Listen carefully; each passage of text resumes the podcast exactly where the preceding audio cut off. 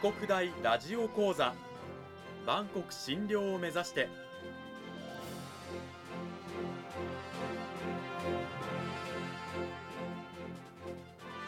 番組タイトルにある「万国診療」とは世界の架け橋を意味する言葉です。この番組はアジアの十字路に位置するここ沖縄にある沖縄国際大学で日々どのような研究や教育が行われているのかを発信していく番組です。案内人はラジオ沖縄アナウンサー小橋川響が務めます。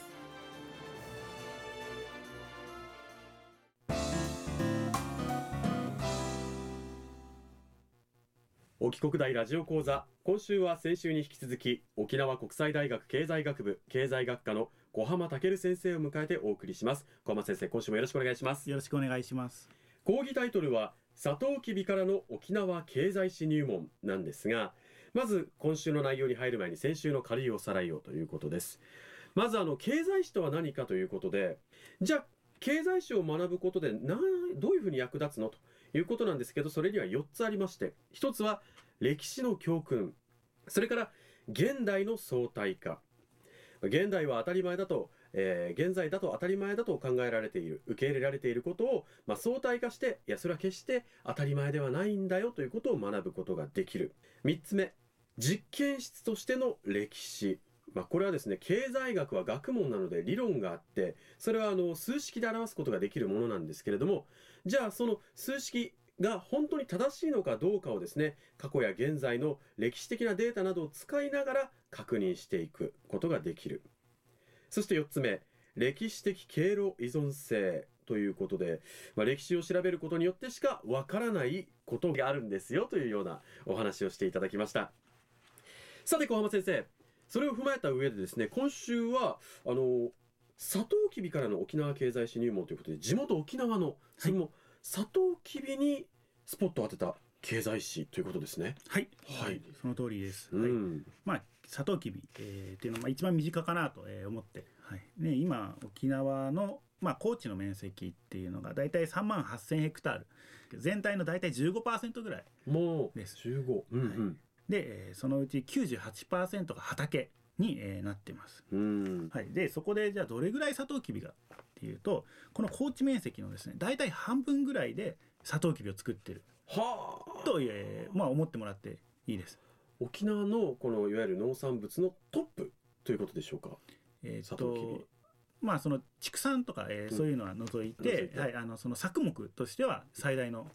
ものです。へえそのサトウキビなんですけど沖縄の原風景って先ほど私ポロッと言いましたけどその昔からねそんなに大量に生産されてたんでしょうか？そこなんです。今日お話ししたいのはまさに、えー、そこでですね、はい、じゃ本当に昔からサトウキビあったのか、うん、っていうことなんです。でちょっと戦前の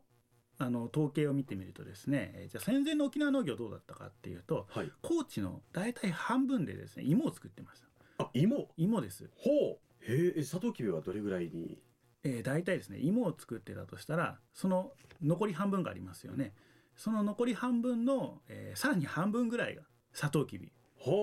ね。でその残りのまたさらに半分ぐらいで米を作ってたかのような。大体あの雑に言うとこういうところです。じゃあもう芋が戦前は県内でトップのものだったんですよね。はい、サトウキビがこうトップに来るのはいつぐらいからなんですか？サトウキビがトップに来るのはですね、うん、えー、なんと戦後に入ってからです。で、はい、そうなんですか。そうなんです。へえ、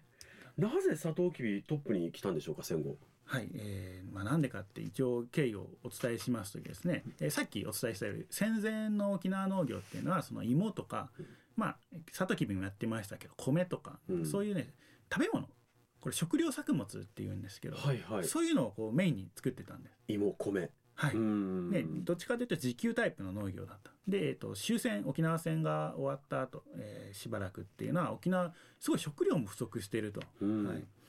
ていうことでどうなるかっていうと戦前みたいにサトウキビっていうのはとりあえず禁止ですよね。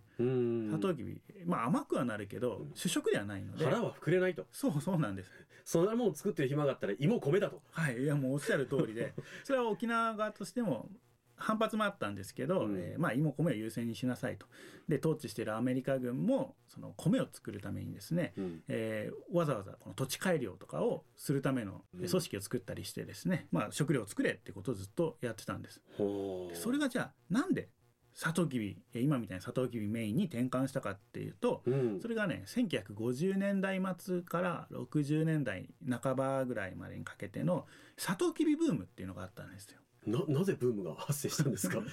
食べ食べ食べ物作らなきゃまずいんですよね。そうなんです。まあ一つは、えー、ですね。まあ儲かるからですあはあ、はあ、高く売れるようになった。そうなんです。価格がですね世界的に砂糖の価格っていうのがえー、高くなっていくと。で、まあ、あのサトウキビ安定して、えー、稼げるぞ、えー、あとは当時新しい品種が開発されたんです。サトウキビの。はい。これのすごいことは株出しっていうのが何回もできたとサトウキビって一回あの収穫して茎を切った後ですね放置してたらまた生えてくるんです、うんうんうん、でまたそれを収穫して切ってっていうことをこう繰り返すことができるんです。それを株出しっていうんですけど普通のサトウキビっていうのはそれ何回かやっちゃうとまあ、どんどんこう栄養状態悪くなっていくし砂糖も取れなくなっていくっていうので、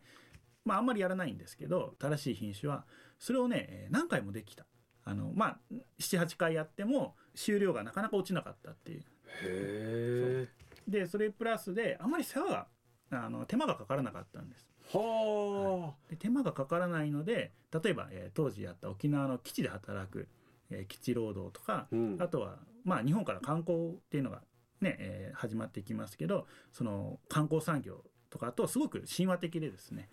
でサトウキビいいんじゃないかっていうふうになってたんです。高く売れるし手間がかからないから副業する時間もできるぞと、はい、いうことでまた爆発的に県内でサトウキビ畑が増えていったはい、ということですよね。そうなると当然、えー、芋や米の生産量減ってくるわけですけど、大丈夫だったんですか？そう、そこなんですよ、問題は。はい。戦後、まあ、経済復興していく中で、だんだん経済、えーまあ、豊かになってって米を主食にするように変わってきます、うん、でその時じゃあ米どうしてたかっていうと県内で一部は作ってたんですでもそれだけじゃちょっと足りなくてですね、えー、輸入してましたどっからかっていうとアジアです海外から？はい。海外のアジア、えー、例えば韓国とか、えー、台湾ねえー、あとは、えーと、当時のビルマはい、今の。ミャンマーですね、はい。うん、そういう国から輸入してたんです。お、はい、でそれで県内の食料事情を賄っていたと、はい、これが50年代これが50年代ぐらいですね。60年代に入ってですね、えー、アメリカで余剰農産物っていう問題が、えー、起きてくる、うん、余剰農産物って、まあ、農産物が余るんです、うん、はい、なんで余るかっていうと政府がね農業を保護しすぎたんです、まあ、当時沖縄はアメリカの統治下にありましたから、うん、まあ、ちょっと、なんだかんだ言ってアメリカから米を輸入しなきゃいけないような状況になっちゃったんです。で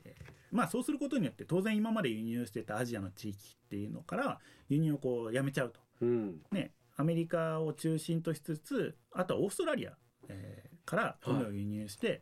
あの復帰まではやってましたと。1960年代半ば65年ぐらいになるとベトナム戦争とかこう本格化していきます、はい、はい、沖縄の基地からもね飛び立っていきましたもんねたくさん。そうそうなんです。その中で沖縄っていうのが米軍基地があることによっていつ戦争に巻き込まれるか分かんないってことが、うん、本当に切実なこう感覚として起こってくると。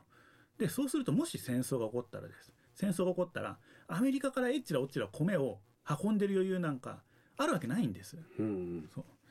じゃあそういう状況で、えー、じゃあ食料の、まあ、需給をアメリカに頼ってていいのかっていうの本当にいいのかっていうことをこう考えられててですね、うん、結局沖縄の中では、まあ、サトウキビっていうのは、まあ、確かに比較的儲かる、うん、ねえー、それをこう中心とせざるを得ないっていうのもありましたけどそれを奨励しつつも一方で沖縄の中で米もちゃんと作っていこうよと、うん、食料の自給もある程度やっていこうよっていう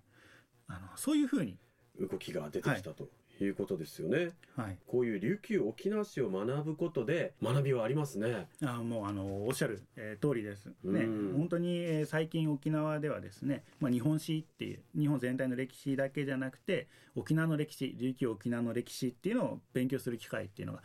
本学でもですね2021年度の一般入試から経済学部の選択科目として琉球沖縄史っていう科目を導入することになってます。あもう決定してるそうなんです。これ県内でも初の試みでですね、その沖縄の歴史、えー、文化っていうのそれだけで一つの科目として、えー、認めますよと。それだけ重要であるということなんですね。そうなんです社会的に、えー、見てもまあ重要であるっていうことが、あのまあ、言われていると、はいまあ、認められていると言ってもいいんじゃないかと思います。まあ、こうした中でですね、じゃあ、あのまあ、今沖縄のこれから沖縄じゃなくて日本とか世界でもいいですけどこれからっていうのを考えていく上でやっぱ足元として今まで歩んできた歴史を見るっていうのがすごく、え重要だと思われてる、え時代だと思います。経済史、まあ、歴史を学ぶこと特に地元足元のそういう経済史を学ぶことの意義というものがやっぱり社会的にも再評価されている。はいまあはいその帰国的にはもうすごい評価してるよという。はいあのその走りになっているというあの自負があります、はい、この時間は沖縄国際大学経済学部経済学科の小浜健先生にお話を伺いました。小浜先生どうもありがとうございました。ありがとうございました先生は、まあ、今年度に沖国大に赴任されたばかりということでまだ1年生とかあるいは2年生を持っている状況だと思うんですけれども、はい、学生たちをこう、まあ、外でね実際にこう肌で経済を体験してこいみたいなことで外にも出してるみたいですね。はい、あのそれはすごく重視しているところであってですね、うん、もう今のまあ、学生さんっていうのは何かスマートフォンとか、えー、うん、持っててですね何か聞いてもですねすぐこうパパパって調べて、まあ、ネットサーフィンっていうんですかその中でこうなんとか答えを見つけようってことをしちゃう傾向があるのかなって思います。でそれなおさら、えー、そうじゃないよっていうことをこう身をもって知ってもらうためにですね、えー、必ず私のゼミでは外に行きなさいとで自分の目と自分の足で確かめなさいっていうことを言っててですね例えば今の1年生であっても、まあ、いろんな企業さんに自分たちでアポイントを取らせてあの質問しに行ったり話を聞きに行ったりとかえー、そういうことをしてもらってます。実際のこう企業の経済活動というのを肌で感じてそれをまた学びの中にフィードバックさせてほしいということですよね。はい、もう机上の空論じゃなくてと。はいもうこのようにですねあのお話を聞いてみたい先生の授業講義を受けてみたいという方はぜひ沖国大の小浜先生のですね、えー、講義授業のゼミのドアを、えー、研究室のドアを叩いてみてください。2週にわたって沖縄国際大学経済学部経済学科の小浜健先生にお話を伺いました。小浜先生どうもありがとうございました。ありがとうございました。